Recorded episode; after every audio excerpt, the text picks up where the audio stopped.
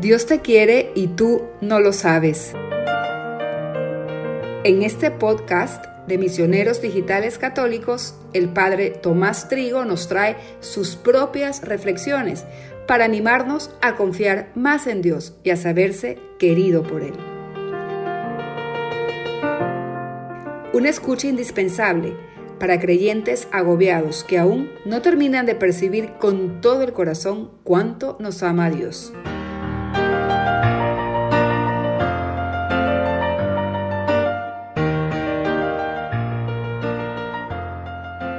Dolor, prueba de amor divino. Así termina un famoso poema de José María Pemán. Por eso, Dios y Señor, porque por amor me hieres, porque con inmenso amor pruebas con mayor dolor a las almas que más quieres, porque sufrir es curar las llagas del corazón, porque sé que me has de dar consuelo y resignación a medida del pesar, por tu bondad y tu amor, porque lo mandas y quieres, porque es tuyo mi dolor, bendita sea, Señor, la mano con que me hieres.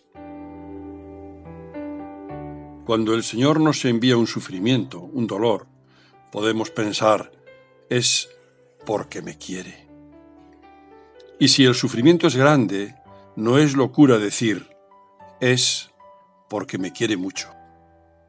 Cuesta comprender que una persona reaccione así ante el sufrimiento. El poeta lo expresa de muy hermosa manera con inmenso amor, pruebas con mayor dolor a las almas que más quieres. Aunque uno sabe que cuando llega el dolor no estamos para poemas. San José María, a quien el Señor no ahorró dificultades, enfermedades y dolores, lo expresaba así. Si vienen contradicciones, está seguro de que son una prueba del amor de Padre que el Señor te tiene. Nuestra confianza en Dios tiene que llegar hasta ahí, hasta decirle, bendita sea, Señor, la mano con que me hieres.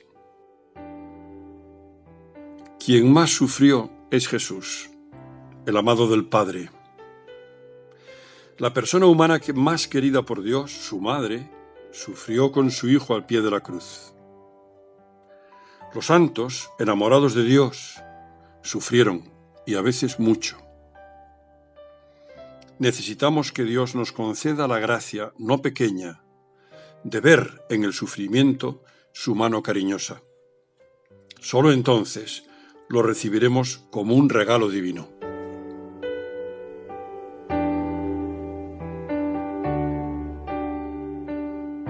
Dios te quiere y tú no lo sabes.